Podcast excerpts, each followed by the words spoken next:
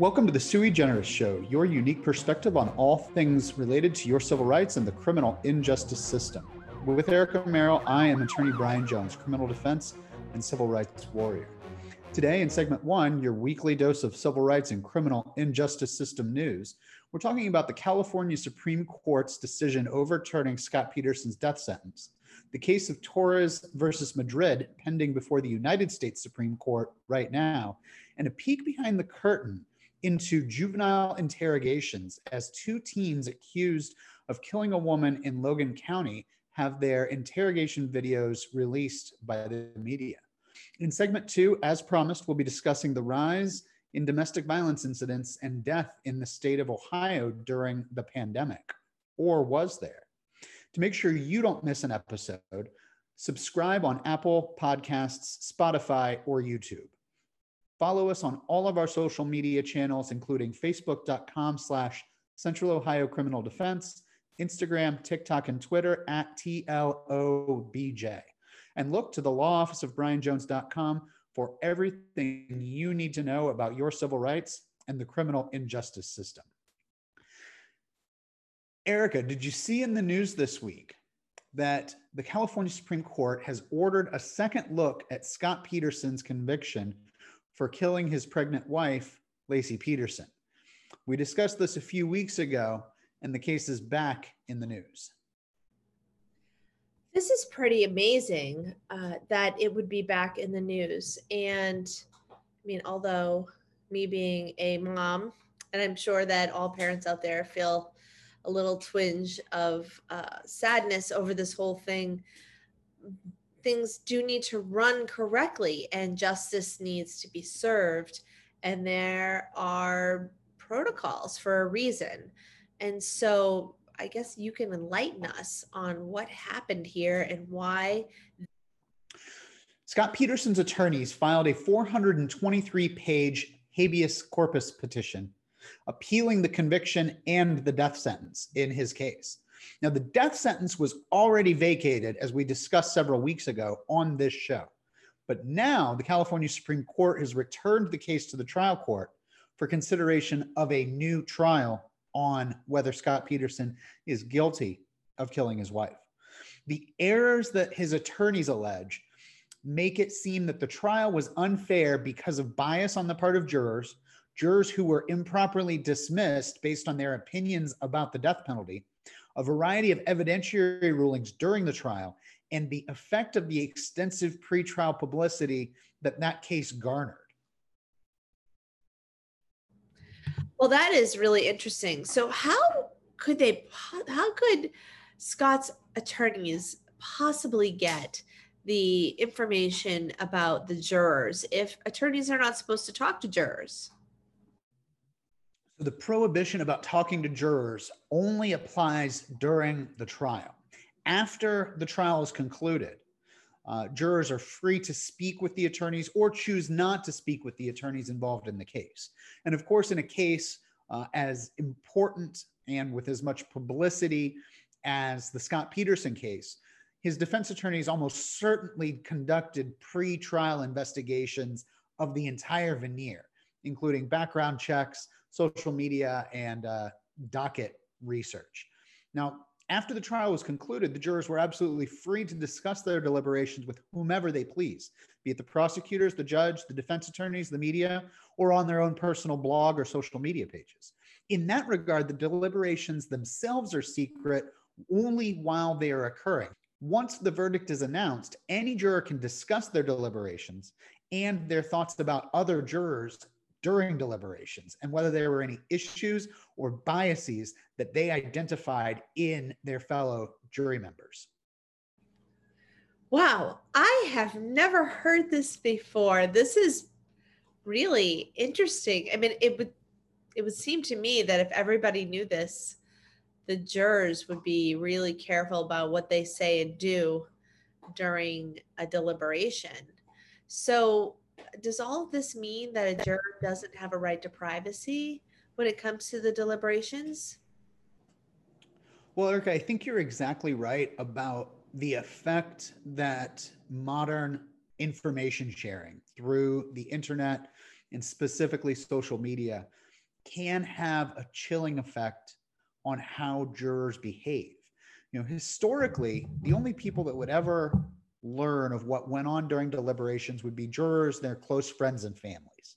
But today, a juror can go on social media, explain their entire thinking process and the process of their fellow jurors, and expose what is what goes on behind those closed doors and possibly even misconstrue what goes on behind those closed doors and i think this is this is a problem for the jury system as a whole because jurors are supposed to be able to go into the deliberation room and do the right thing whether it's the popular thing to do or not um, and, and i think if they fear their decision making process is going to become the object of public scrutiny, they may not make those decisions in the future. Now, jurors can absolutely exercise their right to speak or not speak about the case as they wish. And they can exercise all of their rights as it comes to any harassment, unwanted contact, trespassing by the media, the public, or even the attorneys involved in the case. In a post conviction investigation, it is normal for the accused, the convicted individual, to hire private detectives or trained investigators to approach and discuss the deliberation process with respect and professionalism. Now, recall that jurors have also sworn an oath to follow the law and execute their jury service to the best of their ability in accordance with the law. And many jurors feel compelled to share perceived coercion or improper behavior during their deliberations, sometimes uh, long after the case is resolved. Now, we applaud this bravery and we thank jurors for coming out and respecting and valuing their role in the system and calling out people who did not respect the important role of the jury in this case. I mean, that makes a lot of sense uh, and I know that in some of these cases, it is very hard to have an unbiased opinion. But that is the job that they signed up for with this jury selection. So you got to hope that everybody is going to be as close to that as possible. That is a critical aspect of democracy in action. I believe that the role of the jury is one of the final standing bastions of the foundation of the modern democratic system as uh, as conceptualized from the Magna Carta into the United States Constitution. And protecting that right is critical on both civil and certainly criminal case decisions because it's the people who should tell the government what to do, not the other way around. Now, interpreting those decisions is the job of the United States Supreme Court, and their fall term has begun. And this week they heard arguments in the case of Torres versus Madrid, a, a case about Fourth Amendment issues and law enforcement accountability in excessive force situations. What are the circumstances in this case? Because it seems a little hazy and complicated. So the central question is whether a person who has been shot by a police officer but managed to escape, whether they were seized under the Fourth Amendment definition of that word, and therefore able to sue the officers for a violation of their Fourth Amendment rights. Now, this is an incredibly dangerous case because it could create a legal loophole and cement officer immunity in a variety of excessive force cases. So, Brian, is this a case where police officers were using excessive force to apprehend their woman in this case? No. In this case, Ms. Torres was sitting in a car um, and suddenly was approached by armed individuals who had no identifying markings. They were undercover officers. And she thought that she was being carjacked. So she tried to drive away from these individuals. The officers then fired over 13 shots at her vehicle, two of which struck her in the back. Now, she attempted to drive to safety, uh, her vehicle crashed and she ended up taking a bystander's vehicle that had been left running with the keys in the ignition and drove herself to the hospital. The unidentified officers who assaulted her mistook her for a different suspect. Ms. Torres had no criminal involvement prior to this incident with the police.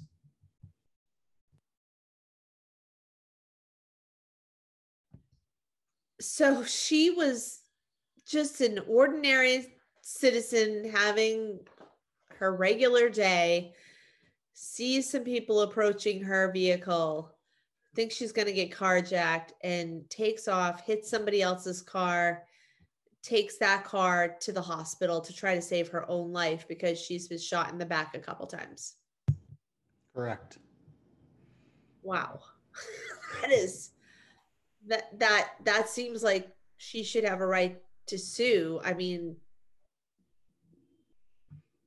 uh, hold on a second. So would this be a criminal or a civil case that is pending between before the that is pending before the Supreme Court?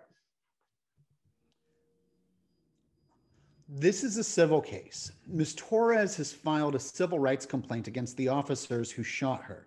However, the suit was dismissed at the trial level because Ms. Torres, according to the court, failed to show she was seized by the officers' use of force, since despite being shot, she did not stop or otherwise submit to the expression of authority. The court found, quote, an officer's intentional shooting of a suspect does not affect a seizure unless the bullets terminate the suspected movement or otherwise elicit submission. So, what the court decided was well, they didn't kill her and she got away. So, she was never seized, she was never captured under the Fourth Amendment. This is a direct violation of prior precedent by this, the United States Supreme Court and other courts of appeals that clearly state that a seizure is any force used to restrain movement, even if that use of force is ultimately unsuccessful. If the Supreme Court goes along with the lower court's decision, it would drastically alter that precedent and give police officers incentive to shoot to kill rather than use alternative means to subdue individuals. It is a critically dangerous precedent to set for Black, Indigenous, and people of color over police communities throughout our nation. Wow, it does. It sounds, it sounds terrible, and I cannot believe that the decision came down the way it did. And I, I, I feel really bad for Ms. Torres. Here's hoping the United States Supreme Court gets this case right. Now, here in Ohio, Logan County authorities have released the footage of the juvenile interrogations in the homicide investigation of a local photographer who was killed when a log fell on her in Hocking Hill State Park at Old Man's Cave. So, I feel like this particular case is really prevalent to where you live. I haven't heard of this one before. It sounds horrible. Can you bring us up to date on what happened in this particular case? So, after several months long investigation, two teens were identified as having pushed a large log off a cliff at Old Man's Cave in Hocking Hill State Park. The log fell on and instantly killed a beloved local photographer who was taking senior pictures for some of her clients in the area. Now, the teens were initially charged with murder as adults, but later, through a plea bargain, secured a, a, a resolution to a guilty plea to manslaughter and sentencing as juveniles. Now, recall the difference between murder and manslaughter is that malice predisposition. So the difference is intentionally causing somebody's death versus recklessly acting in a way that is likely to cause someone's death is the difference between what they were originally charged with and what they pled guilty to. Tell us a little bit about the interrogation videos. What stands out to you when you saw the videos? What stands out to me first is that these videos were even released. Typically, juvenile investigations and the information that they uncover, especially when it relates directly to the juveniles, um, is not released to the public. However, there was incredible media interest. The individuals were charged as adults, and ultimately these in these videos became public record and were accessed and disseminated. Now, in the video, we see four law enforcement officers um, packed into a tiny room uh, with the teen in question in the teen's high school with no way out for the teenager. And The interrogations each last more than two hours, um, and only one teen had a parent present. Wow, I we've talked about in the past how adults even will feel the authority of the law enforcement officer and just feel like they have to answer the questions that are asked because they are an authority figure and we have been raised to respect that and answer the questions. I cannot imagine what it was like for the kids who were stuck in a tiny room with three large law enforcement officers, nowhere to go, and they're all basically questioning and so if I was, I'm just trying to imagine myself in high school having, hopefully, this was not something they did on purpose. It, it sounds like it might have just been a fluke accident. But in any case, getting questioned like that after doing something where somebody ended up dying, uh, it, it seems like a situation where you'd be very nervous and apt to answer any question just to get the heck out of that room. Right. So police officers frequently take advantage of the social pressure that students already feel in school. You know, your classmates told us you said it. Your classmates told us you did it. Um, you know, your teachers are here. They know you did it, and they're going to be, you know, they're going to be upset with you if you don't confess. And the right thing to do is confess. And you're going to feel so much better after you confess, and you're not going to get in any trouble if you confess. Um, and if you, you know, if you lie to us, you're going to get in trouble with your school. Or if you don't talk to us, you're going to get in trouble with your school. And because you're in school, you don't have any rights. They they manipulate these children um, into making into feeling like there's there's no way out of the room except telling the police what they want to hear. Um, and that's what we see in this video. Um, and it makes a child feel both um, autonomous, but also lacking in any their own individual authority. Um, it's a it's a highly coercive strategy, and oftentimes they involve school officials in the interrogation and use their authority as administrators and the potential for school consequences to coerce statements out of students. So, why was one parent there and the other one wasn't. I know if it were my child, I would absolutely be there. Well, first, Erica, parents don't have a right to be present when their minor child is interrogated. Uh, the minor child can act, exercise their right to remain silent, um, but there's there's no rule or law that requires police to allow parents to be involved. Now, in this particular situation, one student succumbed to the pressure um, and because his parent was unavailable, he participated in the interrogation without a lawyer or a parent being present. The second parent didn't help her son's case at all because she was combative and made inflammatory statements comparing the effect of her witnessing her child's arrest to being struck and killed by a log herself. So she was present and observing, uh, but and she was able to provide context to the law enforcement's behavior and tactics, uh, but she didn't do anything to help her son. Now, the best course for both of these students would have been to remain silent and request an attorney. Whatever the school is going to do, the school is going to do. If the police are going to arrest him, the police are going to arrest him. You've got to allow that to happen and trust that your lawyer is going to fix it on the back end. Because in this situation, all they did was make their their situation worse there is only one opportunity to get out ahead of an investigation, and an unsophisticated, emotionally immature child trying to talk his or her way out of charges is not the way to start. Yeah, no, absolutely. And we both know from all of the work we've done together that adults mess it up. And as you said, the parent messed it up. But I can tell you, probably the funniest situation I've personally seen in court, and I don't go to court very often. I'm not an attorney, but I did just recently go through a divorce. And I was waiting to have something heard, some some motion heard.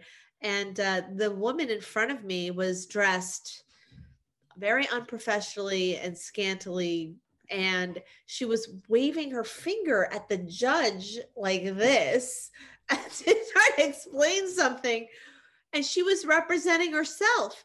And then next to her was her ex boyfriend i don't think they ever got married. And he was just sitting there quietly and letting his lawyer speak for him.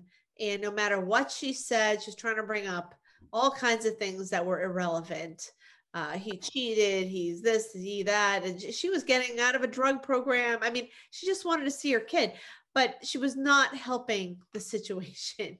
I don't know that I would want a child spending time with this woman the way she was acting in court. So, yeah, absolutely. This is the time where I say if you have an issue, I mean, I'm not trying to insult anybody, but I personally wouldn't want to speak for myself in an emotionally charged situation either.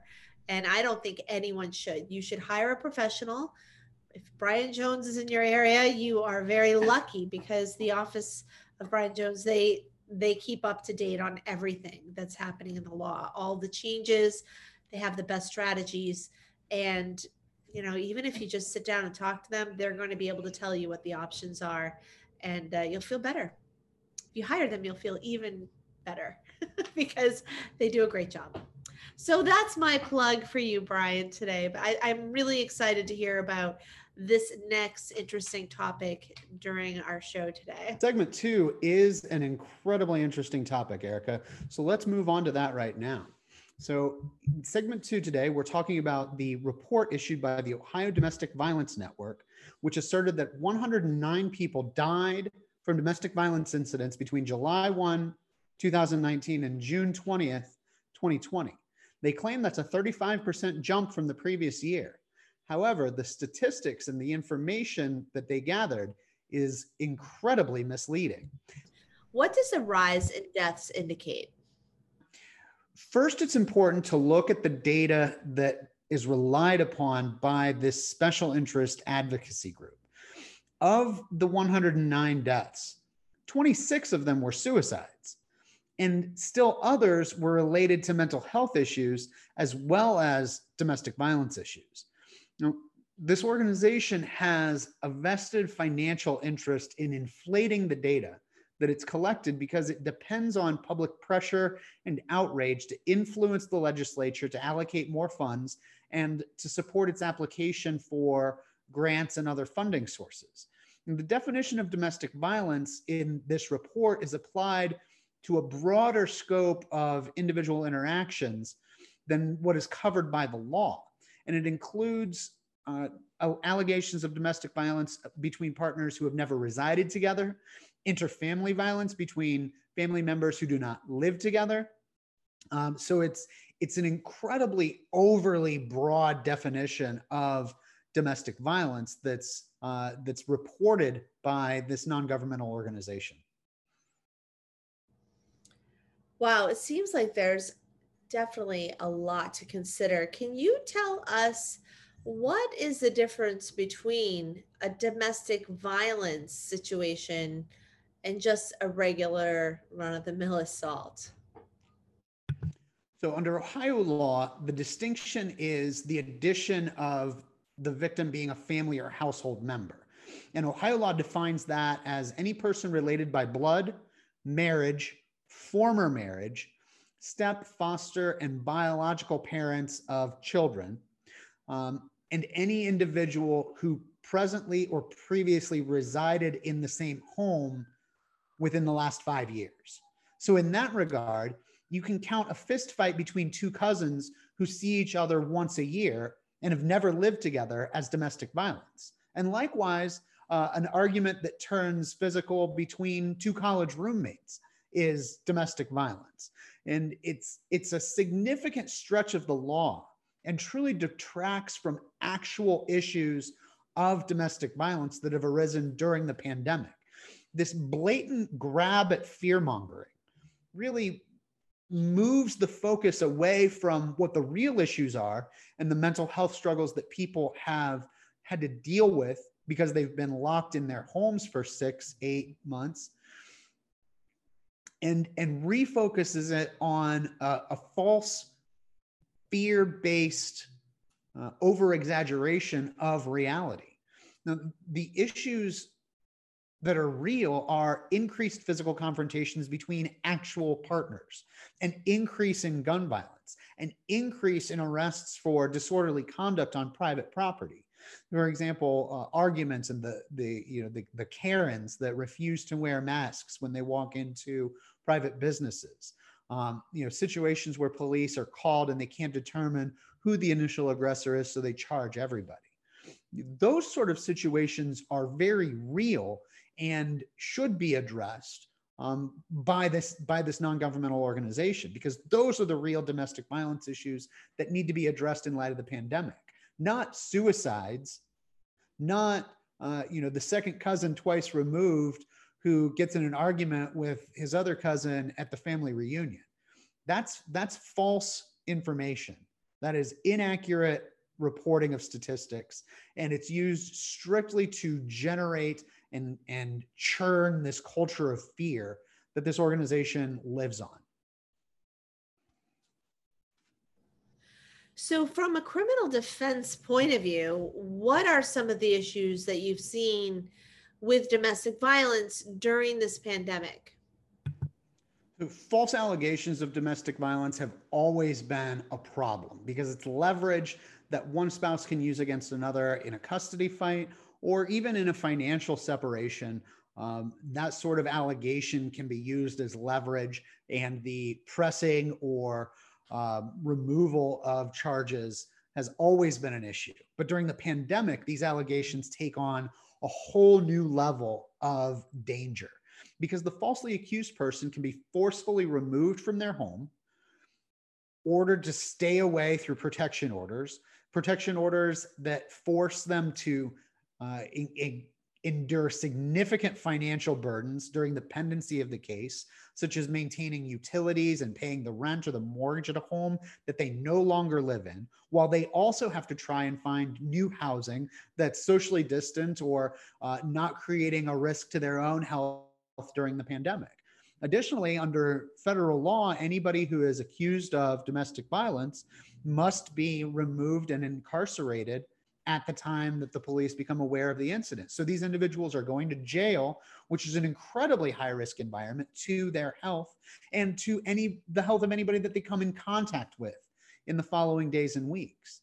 Now, early in the pandemic, police officers weren't conducting these in person investigations. And in some situations, accused persons were waiting weeks to receive a court date to begin defending themselves. Civil protection orders and restrictive bond terms are handed out like candy. Um, and it puts families in very difficult situations where parents can't coordinate to make sure their children are properly cared for, receiving proper supervision, receiving proper schooling through online portals that we all have to deal with now. And the, the credible allegations of violence that stem from increased financial pressure on families and parents who have been pushed to the limit with kids home from school and attempting to work from home at the same time generates a financial insecurity and hardship that this toxic socioeconomic brew and results in increased interpersonal conflicts. So when there are credible allegations, when there are truthful allegations, those are uh, kind of pushed to the back burner when the false allegations uh, are, are increased. And, and you create this terrible stew of, of problems that the police really should be doing, and the courts really should be doing a better job of separating out. So, yeah, I mean, I can see all of that happening, and it does seem like the perfect storm. So, I know that you have some great suggestions on holistic techniques to keep your anger and temper in check during these trying times um, of the pandemic. Absolutely, Erica. We want to make sure that everybody knows that meditation and mental health support is available via video visits, online counseling, and a, a, whole array of stress management apps. You can get a, an individual counselor on a text message basis, and you should use that because everybody is under an incredible amount of stress right now, and having somebody to talk to is a critical coping mechanism to deal with that stress scheduling time outside of the home and on your own to enjoy activities that you used to enjoy before the pandemic, especially outdoors and especially with family pets, because studies have shown time and time again that engaging with your animals is a great way to improve your mental health. When tempers do flare up, seek physical separation. Remove yourself to any other space you possibly can until you feel calm enough to engage peacefully. That may be an hour, that may be a day. Exercise self care and self compassion. Don't be too hard on yourself. Now, our clients receive the benefit of our holistic approach, and you shouldn't wait until you become a client of ours to take control over your mood and your social interactions. We don't know how long this pandemic is going to last, and we have to prepare for a new way of life. I agree. And mental health is super important. It's never been more important than it is now, where we are going through these trying times. So, I mean, just like taking a minute and enjoying the things that you really like, as you were saying, is, is important. And honestly, this probably sounds a little cliche, and I'm not a very religious person, but I think counting your blessings and really um, enjoying the things that you have and and just going back to enjoying some of those things that you have that maybe you haven't been been paying attention to for a while. So uh, train your dog. That's like something I've been doing. He knows like over 25 tricks.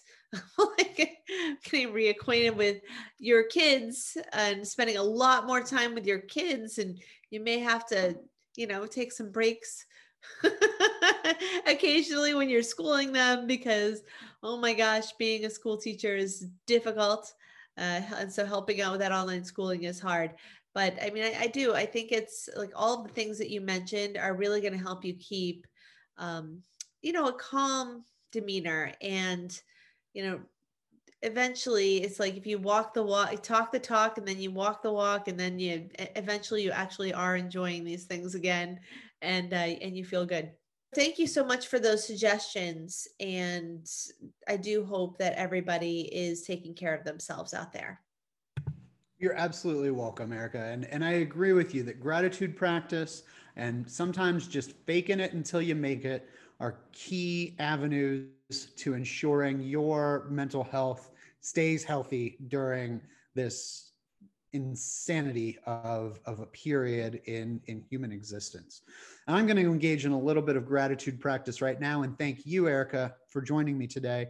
And thank everybody who's listening to our show for taking the time out of your day to learn about your civil rights and the criminal injustice system.